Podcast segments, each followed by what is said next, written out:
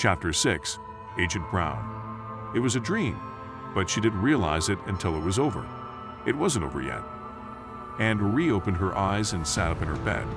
Despite the room being dark, her vision was only able to discern several shades of gray. This was indeed strange since it was light outside her motel room. She looked around the room. Everything was still and quiet. Too quiet. Something wasn't right.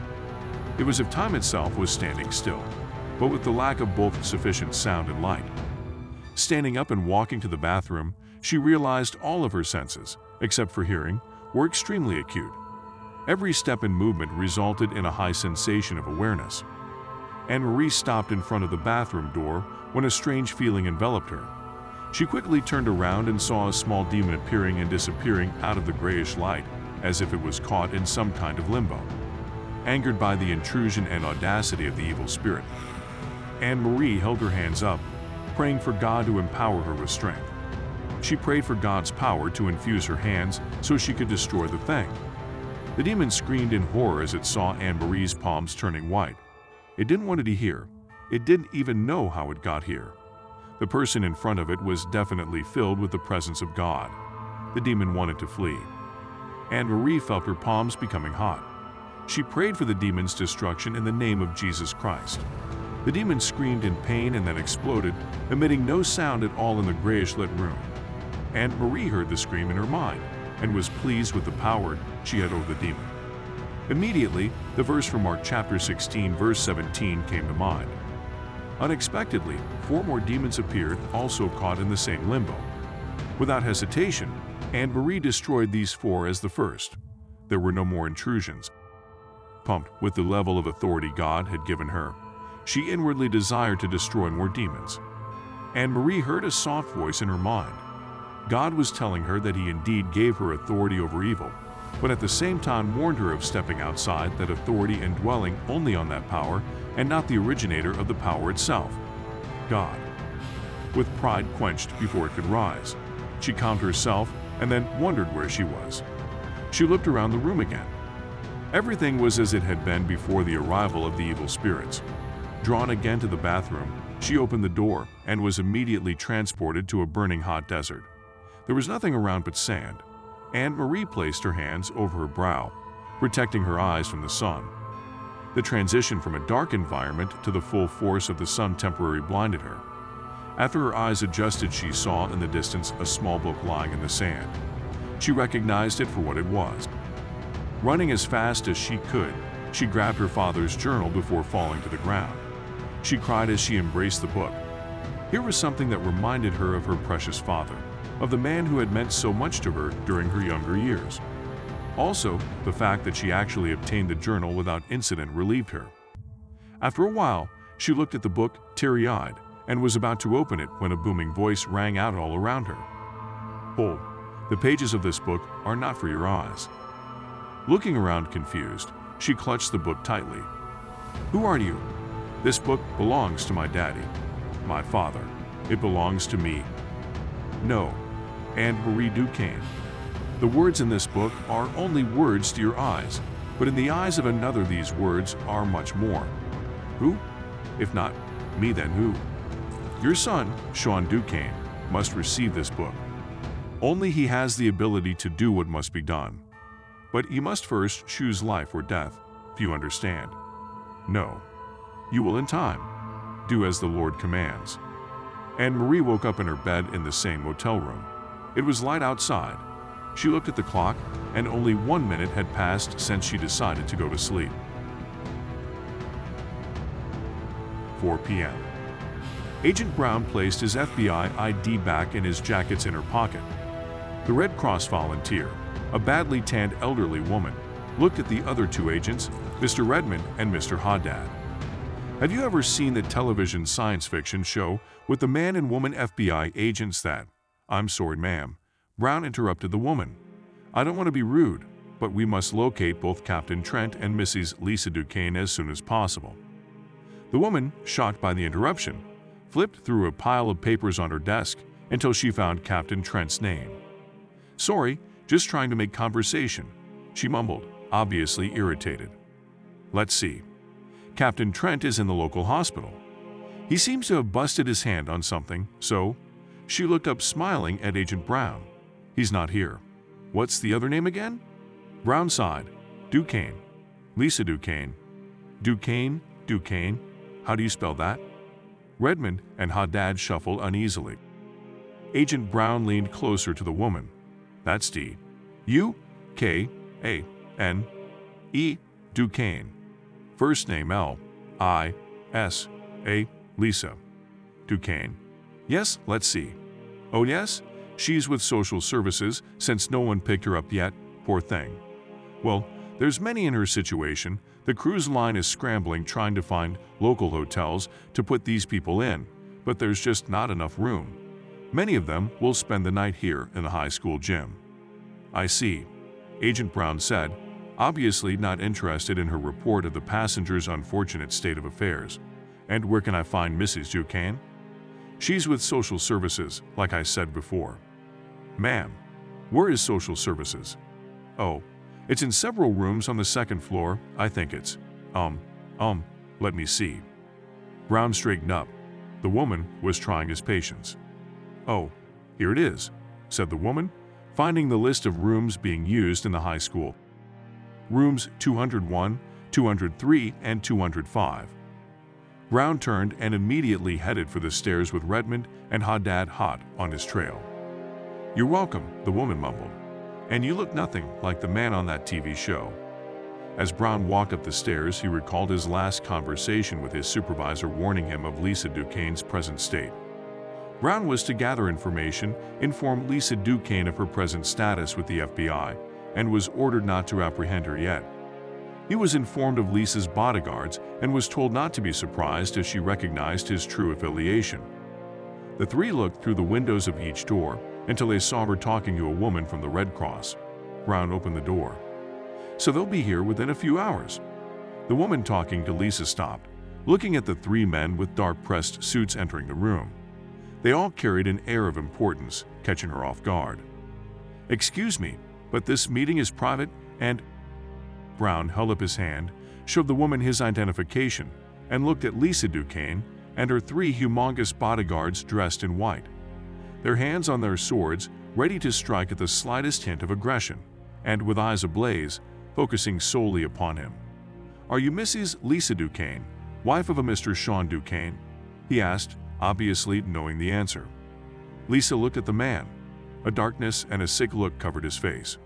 She remembered this look from the waiter on the ship and realized the man was not of God. Looking at the other two FBI agents, she saw no such darkness covering them. They were ordinary men just doing their jobs. Yes, I am, Lisa said to Brown. Excuse me, mister. The woman interrupted. Brown, Agent Brown. Fine, Agent Brown. I gather you'd like to talk to Mrs. Duquesne. Can you please give us a few minutes? Brown looked around the room. There were three ways out out the window or out the two doors on separate ends of the room. Lisa wasn't going anywhere. This is an urgent matter. What's your name? The woman remained silent. Fine. Brown continued. This is an urgent matter and must be handled with the utmost importance. The woman continued to stare at Agent Brown, unmoving in her last statement. Brown, realizing the woman wouldn't budge, conceded. We'll be right outside. The three men left the room and stood by the door, staring at the two women, always keeping them within their sights. Mrs. Duquesne, I. The woman glanced at the three FBI agents and shook her head. I'm sorry, but sometimes the people working for our government can be such jerks. Lisa gave a half smile. She was finding it difficult to find humor in many things lately. Okay, as I was saying, your pastor, Matthew Bunn, is on his way down with your two children. It was difficult for him to find an earlier flight, but they'll be here within a few hours. We were able to find two hotel rooms for your family and pastor until you find yourself able to travel back. The woman paused to look at her sheet of paper. The local authorities already questioned you about your husband and will contact you whether you're still here or back home if anything comes up. The woman handed Lisa a piece of paper. Here's the information on the hotel. If you wish, you can go there now and relax.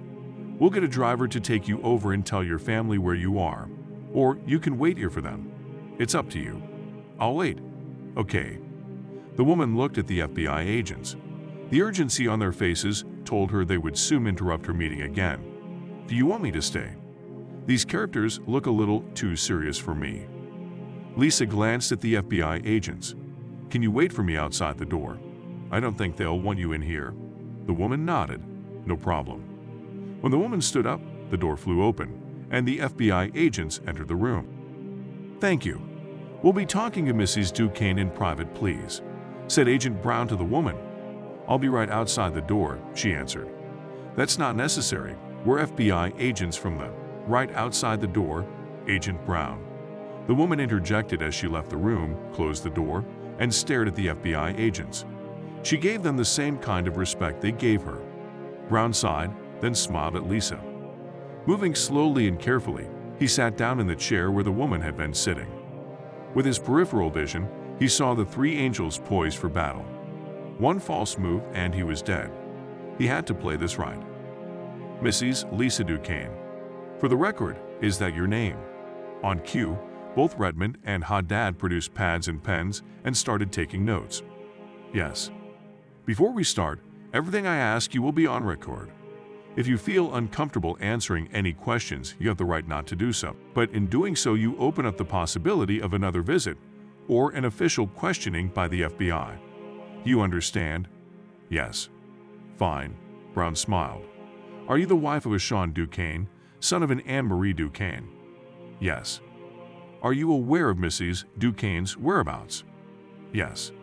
Where is she? I'm right here. Smiling again, Brown turned his head to his assistants and shook it. The two scratched out the last response. I'm sorry, I meant to you know where Mrs. Anne-Marie Duquesne is. No. Mrs. Duquesne, where are your children?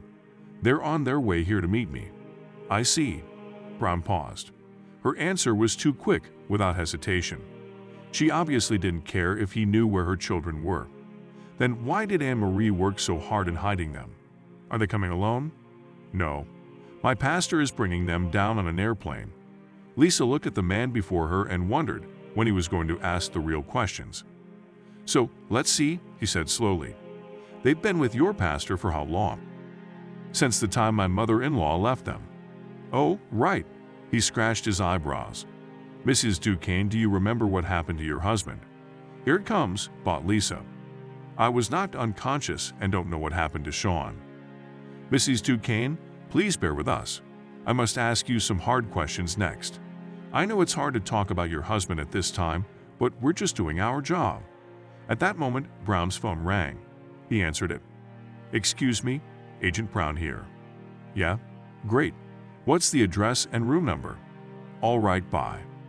Brown looked at Haddad and motioned for him to come closer. He whispered into his ear, and Haddad was out the room, down the stairs, and on the way to the hospital in an instant. Sorry for the interruption, Brown said to Lisa, forcing a smile again. Little did he know that his smile was no more than a sickening, diseased snarl to Lisa. Where was I? Oh yes, hard questions. Mrs. Duquesne, do you think that your husband's dead? Lisa looked away from Agent Brown and tried to compose herself. Her display of grief almost brought the social worker woman back into the room, but she stopped when she saw Brown's hand to leave them alone. Lisa took several deep breaths, then answered, I don't know. You don't know? And why's that?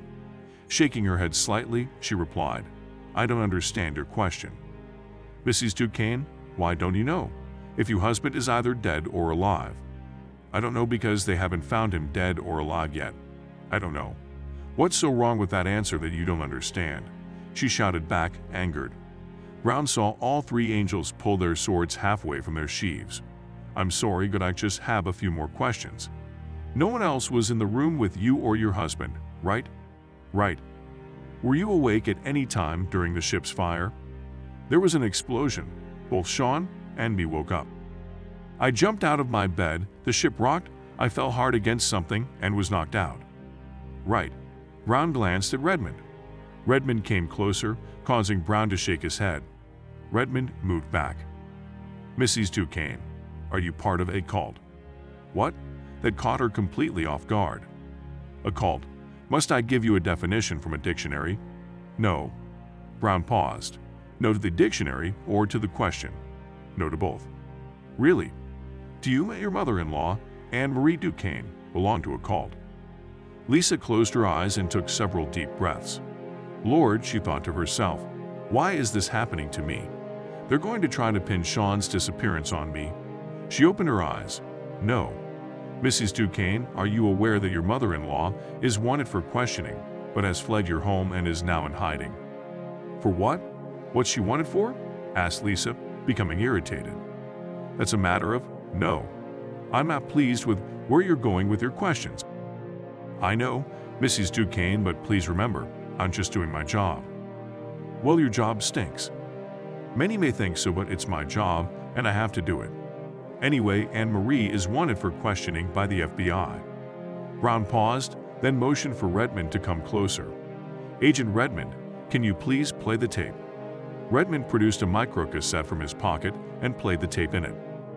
Evil is focusing on you too, and I don't know why, it said. Shocked, Lisa stared at the tape. That was Anne Marie's voice from the conversation they had not too long ago. I assume that you recognize the voice on the tape, Lisa nodded. For the record, whose voice is it? My mother-in-law's. And for the record, what is her name? Anne Marie Duquesne, all right? She conceded. Mrs. Duquesne, what was the nature of this phone call? I, I can't say. Is that you can't say or won't say? Lisa remained silent. She was being led into a trap and knew it. Please answer the question. Why? If you got this on tape, then you know exactly what the conversation's about. That's not exactly why we're here, Mrs. Duquesne, said Agent Brown. Then why are you here? she asked. Brown shrugged. Okay. The FBI believes that you and your mother-in-law are part of a cult. Your beliefs are so extreme that you see enemies where there aren't and take the Bible out of context to meet your obvious abnormal purposes. You knew that your husband took you on this cruise only to tell you that he's going to divorce you and take custody of your children. You gave it one last shot to convert him to your cult, but weren't successful. You and Anne Marie talked over the phone about the situation and reasoned to yourselves that Sean couldn't be converted because he was evil. The unfortunate accident on the ship gave you an opportunity to rid yourself of your husband, therefore not possibly losing custody of your children from a divorce. That's ridiculous. And you got all of that from a recorded conversation. You're mad, shouted Lisa. If you listen closely to that statement you just played, it said evil was focusing on you too. Basme and Sean. Agent Brown shook his head. I disagree. It clearly says you too. That's T. O. Oh. Lisa stared at Brown in disbelief. They were making something out of nothing. So you think that Anne Marie and I conspired to kill Sean? Yes, Mrs. Duquesne. That's why we're here. Swords fully drawn and ready to pounce, the angels glared at Brown. It's time to leave, thought Brown. He delivered the message. The grunts like Redmond could take care of the rest now. Get out, shouted Lisa. You have no right to sit there and accuse me of killing my husband. Get out. The social worker woman rushed into the room and stood between Lisa and Brown. This has gone on long enough. This woman has gone through too much to have you badgering her. You too have to go.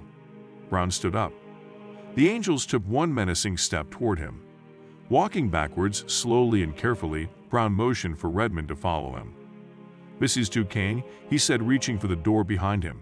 Until Sean Duquesne is found, we must regrettably say that you are the prime suspect in his disappearance. We highly recommend that once you've gotten your affairs straightened out down here that you return to your home in Massachusetts, where an official questioning will begin. An agent will be secretly watching your every move to ensure that you don't try to leave the country. You'll be contacted shortly.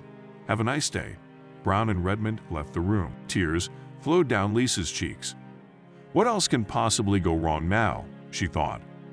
The social worker woman embraced the sobbing ex-passenger. She felt sorry for Lisa. First, she lost her husband, and now she's being accused of his death. But if she really was a cult fanatic and killed her husband, then she deserved a chair. Lisa looked up at the woman.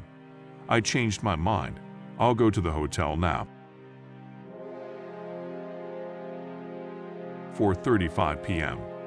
Agent Haddad sat down next to Captain Trent's hospital bed took out his pad and pen, and stared at the captain expectantly. Well, Haddad raised his hands. What happened? What? said Trent, shocked by the question. He lay still in his bed, his blood filled with painkillers due to the minor surgery performed on his hand. Captain Trent didn't understand why the FBI would be interested in what happened to the cruise ship when both the Coast Guard and local authorities had already drilled him. Did you get the report from either the Coast Guard or local sheriff?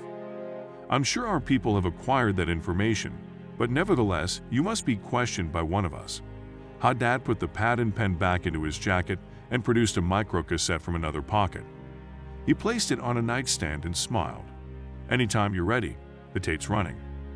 Captain Trent didn't know who this agent, what behind the ears was but decided to cooperate since he didn't want any undue suspicion focused in his direction. Okay, I woke up early in the morning when the ship was rocked by an explosion.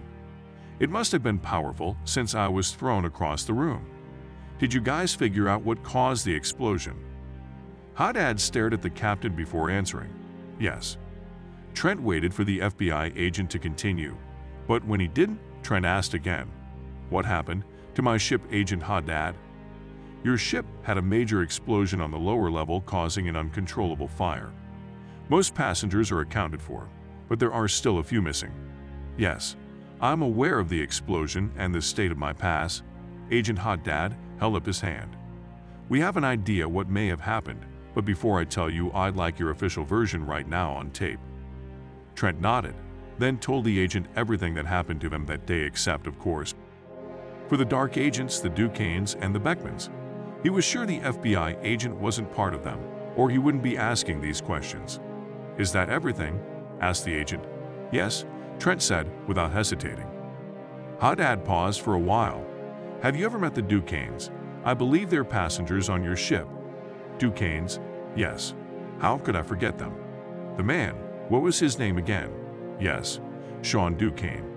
He almost had a fatal accident in Bermuda. They had dinner with me with some other passengers the other night. What was your impression of the Duquesnes? asked the agent. Where's he going with this? Bought Trent. Does he know something? He shrugged. Um, they seem like any other couple on vacation. Any signs of problems? With what? Their marriage. Their marriage, Trent said slowly. Yes. Any signs of bad air between them? No? Well, I don't know. Mrs. Duquesne was very quiet. She. She was quiet? Yes, she didn't talk much. Almost like she didn't want to be there. And Sean Duquesne? Oh, he was so excited about Mr. Beckman saving his life that day. He couldn't stop talking about it.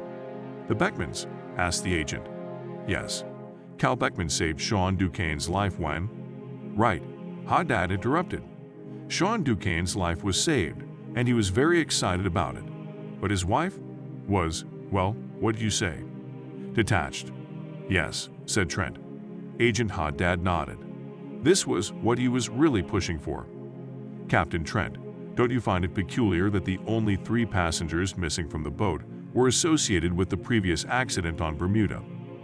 That the only person accounted for was the one who was detached at the dinner table and seemed, well, maybe upset that her husband was alive sitting next to her at the dinner table. Wait, what? The Beckmans, Cal and Catherine, and Sean Duquesne are missing. We've witnesses who said they saw them a lot together. From every statement, we get different versions, but one similarity was that Lisa Duquesne didn't seem happy or comfortable. Don't you find it curious that this person is the only one accounted for? Trent thought. They're building a case against Lisa Duquesne for the disappearances. Ingenious, that should definitely break her. But Trent didn't want part of it. He wanted to disappear and resume his role of sleeper again. He didn't like being active. Agent Haddad, there's hundreds of passengers on the ship. Surely you don't expect me to focus on just one. Did she seem extreme to you? The agent asked. Extreme? Religiously extreme, said Haddad. The image of Lisa Duquesne's protectors came to Trent's mind. He shivered. No. Agent Haddad saw Trent shivering. He was about to pursue this when Agent Brown entered the room and nodded to Haddad. Haddad, said Brown. Brown. Agent Haddad answered, turning off the microcassette. Can I see you for a minute? asked Brown. Yes, sir, answered Haddad. Trent watched as the two stood by the door exchanging words before Haddad returned and picked up his microcassette. Agent Brown has just a few more questions for you. He said to Trent, Thank you and get well soon. Trent nodded. When Haddad left, Agent Brown closed the door and then sat down next to Trent. Brown smiled. Been a long day, huh? Trent nodded, not knowing what to expect. Agent Brown was obviously the agent in charge. I'm tired. Can we keep it short? said Trent. Brown looked at the captain. You are Captain Sullivan Trent, are you not? Yes, I am. Brown shook his head and took out a pad and pen in order to look official. Lisa Duquesne's being set up for the death of her husband and the disappearance of the Beckmans. You're still on call. Still on what? Was he one of them? thought Trent. We were able to dump the body of the dark assassin overboard. It was badly burned, but the evidence is gone. We're in the clear. You're. Please try to keep up. Agent Brown sighed. I know you were promised your original status, but we can't afford for you to be a sleeper at this time. We need you to be active and testify against Lisa Duquesne. The charges won't stick, but our motives goes far deeper than that. Trent lowered his eyes. This was the last thing you wanted. How long? For what? How long will it take? Couldn't a signed testimony do? Agent Brown smiled and pretended that the questioning was going well, since the other two agents were watching outside the door. Listen to me, you spoiled, fat excuse for a human being. You have a responsibility to do whatever is asked of you. If you have a problem with that, you know the consequences. No, Trent pleaded. I was only wondering if, silence, Agent Brown pretended to write something of significance in the pad. I'm going to put my microcassette on, and this is what you're going to say, word for word. I was told that you're a quick study, so pay attention. 5.05 p.m. I really didn't have an opportunity to talk to Lisa Duquesne at length, but from what I've seen of her, I'm not impressed. She seemed rather detached and depressed as if a heavy load was weighing her down. I did overhear Catherine Beckman complaining about how Lisa tried to convert her to her religious ways. I didn't think anything of it at the time, but to tell you the truth, I didn't really consider her a stable person. You know, borderline psycho. She seemed to loathe the ground her husband walked on. And the Beckmans asked Agent Brown. The same. It was almost like if you weren't with Lisa Duquesne, then you were against her. I surely hope she didn't do anything to those nice people. Thank you, Captain Trent. That'll be all. We'll contact you shortly if we have any other questions. Click. Agent Brown stopped the cassette player and looked at the other two agents in the large black Cadillac they acquired some time ago. Redmond and Haddad smiled. How did you get him to talk so easily? asked Haddad. I figured he'd take more coaxing. Come on, you know me, Brown answered, jokingly. When people see my innocent face, they can't help but to talk. The three laughed. Redmond turned around and started the car, heading back to the Red Cross Center at the local high school. Agent Brown looked at his watch and smiled. He figured at this time Trent should be having an unwarranted emergency surgery that would permanently silence him. Another loose end taken care of, he thought. The surgeon shook his head as he started to cut away the larynx from the patient and then placed him onto a stainless steel pan. A shame that cancer took this poor man's natural voice away, the surgeon thought. All right, let's close him up, he said to his assistant. The assistant, smiling behind her mask, handed the surgeon the needle and dissolving string used for internal stitches. Little did the surgeon know that the sterile equipment had been exposed to a highly resistant strain of tuberculosis. Once the surgeon was finished, he looked at the chart. Okay, let's get Mr. Austin Pratchett back to his room. The poor man, said the surgeon. What's wrong, doctor? asked the assistant. The doctor shook his head. Sometimes you can't help but feel for some of these people coming our way. The poor guy survived the disaster of that cruise ship with just a busted wrist, but was found to have a more serious problem.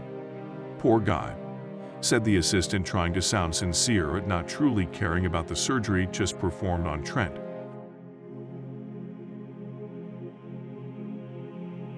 The Coast Guard helicopter flew over the waters of the Atlantic in search of the mysterious boat, previously hooked onto the back of the cruise ship, that so many passengers had seen when they jumped for their lives. There were several helicopters, such as this one searching the area.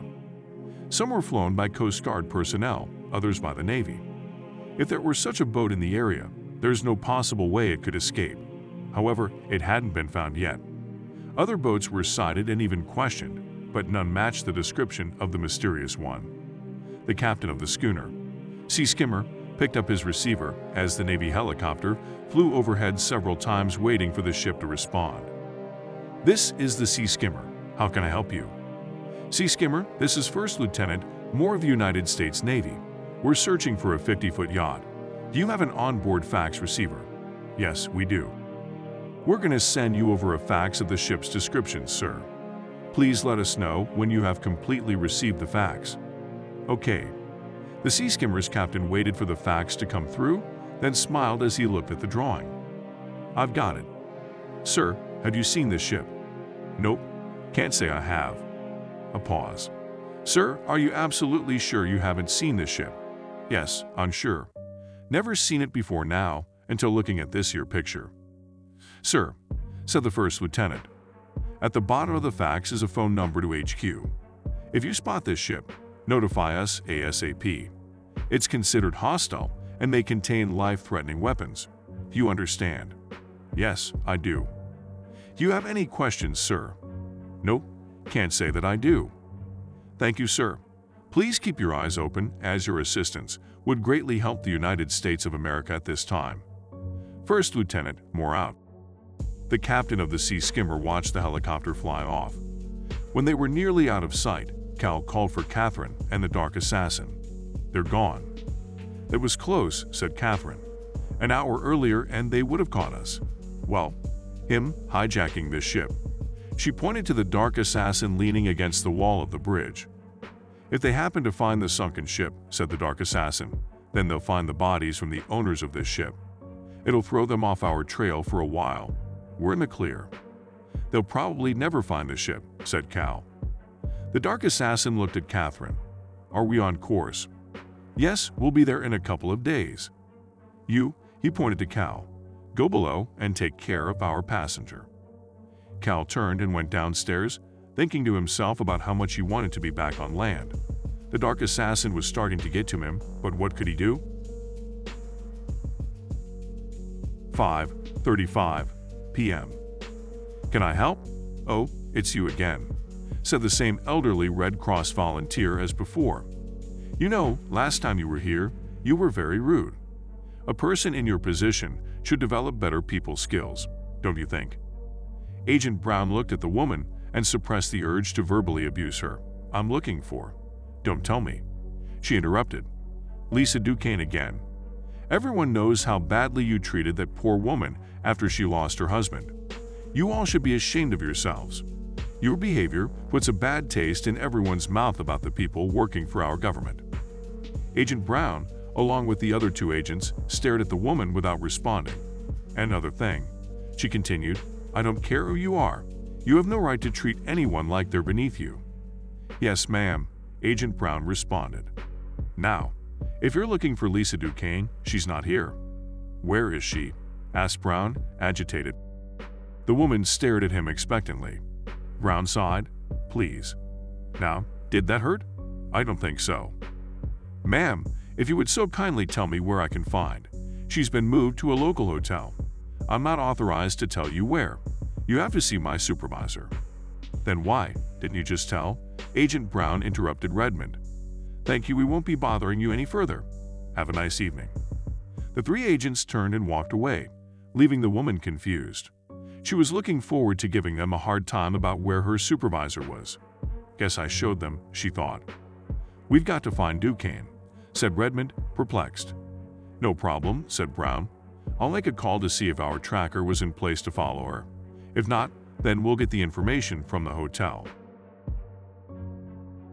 Police sat in front of the television listening to the latest cable news about the Loveline disaster. She listened carefully to the statistics of 50 injured, of which 5 were attacked by sharks, 10 known deaths, 2 were badly eaten by sharks in critical condition, and 3 passengers missing. Her dinner lay untouched at the edge of her bed. It was understandable why she didn't have an appetite. The statistic of three missing passengers was all too personal for her. Yes, she felt sorry for the other passengers who had problems during this disaster, but her disaster was still prevalent. Lisa looked at the glass of Coke on her nightstand and took a sip. The Beckmans were probably behind Sean's disappearance. But why? she thought. Lisa ignored the TV, buried her face into her hands and mumbled, Lord, I know that I must be strong, but I really don't feel it. I've lost my husband too. God knows who and where, and Anne Marie left my children to go off and find some journal, Lord knows why. I'm alone, God. I know you're always with me, but I have no family with me. I'm alone. I'm scared. I have no one to talk to, and I'm being blamed for killing my husband. Tears flowed down Lisa's cheeks. She couldn't see or feel one of her guardian angels sitting next to her, holding her shoulders and trying to comfort her. However, deep inside, she knew everything was going to be fine. She didn't know how everything would turn out or how she'd even make it through the coming tempest, but she had to keep her faith, knowing that God would work it out. Lisa wiped the tears from her eyes and focused on the television again. It's official now since all the next of kin have been notified. Here are the names of the passengers who have met an unfortunate fate in this tragedy. Nicholas and Jennifer Short, Jonathan Vaughn, Peter and Tricia Ginkerley, Angelica and Richard Garship, Vin Charles and Ashley Sinclair. The names of those still missing are Calvin and Catherine Beckman and Sean Duquesne. The news reporter anchor turned to her co-anchor. Stacy, there's inside information that the government is currently investigating the possibility of this tragedy as a terrorist attack. It is a known fact that many passengers, once in the cold waters of the Atlantic, saw a boat hooked to the aft of the ship. There's suspicion that an unknown force of terrorists invaded the cruise ship, released the lifeboats, and detonated an explosive device. The Navy has taken control of the search for this boat, but has yet to find it. Other than the passengers' account of this mysterious boat, there's no evidence yet of a terrorist attack on either the scorched cruise ship or in the surrounding waters. No terrorist groups have claimed responsibility at this time, but we'll keep you up to date as more unfolds.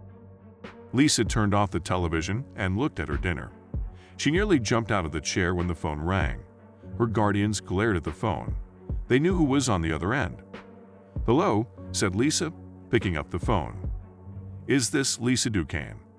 It depends on who this is, she responded quickly. I saw on the phone. This is Agent Brown, Mrs. Duquesne. Lisa's heart sank. I just wanted to tell you that you are the prime suspect in the disappearances of your husband Sean Duquesne and Calvin and Catherine Beckman. We highly suggest that you return to your home in Massachusetts as soon as possible. You're being watched around the clock, so please don't try to disappear. It won't work. Once back home, you'll be contacted. Do you have any questions? Lisa stared at the television for a while. She felt numb to the whole situation with the FBI. You're sick, she said. Mrs. Duquesne, let me assure you that this is a very serious matter, and no, she said, shaking her head. You don't understand. You're not sick physically, but spiritually. Silence. Mrs. Duquesne, let me remind you that whatever you say will be used against you. It doesn't matter anymore. You've already plotted out what you're going to try to do to me, but it doesn't matter, it won't work. Mrs. Duquesne, I don't think you understand. Agent Brown, there's a darkness in you that's sucking your very life away. You've aligned yourself with something that doesn't care about you, but only wants to use you to meet its own purposes. Silence, Lisa continued. You call yourself an agent, and you're right. But instead of an agent protecting this country, you're an agent of darkness, spreading its sick seed throughout the land. If you continue on this course, there'll be no hope for you. Mrs. Duquesne, our conversation is being recorded. I just wanted to let you know that, Brown stressed. Find Agent Brown, then let the whole world know that you serve the darkness that soiled the world since Adam's first sin. You serve the fallen angel from heaven, Lucifer. You're his slave and have rendered your life into his hands, which you will surely crush in due time. Where are these words coming from? thought Lisa. Having a third-person experience, she continued, Mr. Brown, you tell your superiors that if they wish to pursue this matter, then let's pursue it in full view of the public where you and your master will be exposed for all to see. There, take that, she thought. Silence for a very long time. Um, Mrs. Duquesne, um, I guess we'll see each other later. Bye. Soon after the call terminated, Lisa heard a knock on the door. Lisa looked at it and sighed. The last thing she needed was a face-to-face confrontation. She took a deep breath, walked toward the door, and slowly opened it. The door burst open as Nicole and Brad ran to their mother, nearly knocking her over. Mommy. They both cried at the same time, hugging her tightly. Lisa began to cry as shock turned to joy. Joy that her children were now with her. Joy that her family was coming together. She'll never let them out of her sights again. Lisa squeezed her children and refused to let them go as she saw someone lurking just beyond her sight. Pastor Matthew Bunn walked into the room after giving mother and children time to get reacquainted. Lisa, are you all right? he asked, still squeezing her children. I got so much to tell you, she said. 10, 15 p.m. On the road again and with tears filling her eyes, Anne Marie drove alone on a nearly empty road toward the Canadian border. She was fully aware of the day's events and felt faint-hearted in continuing with what she had to do. If not for the dream she had earlier today, she would have definitely turned around to help Lisa out during this dreadful time. However, in her spirit she knew Sean was still alive. He hadn't received the journals she was getting. Anne Marie didn't even know how she was going to pull off what she had to do. Surely all airports would be looking for her. Even if they didn't recognize her, her passport was still the same. Lord, I know you wouldn't leave me all this way for nothing, she thought as she drove down the lonely road toward Montreal.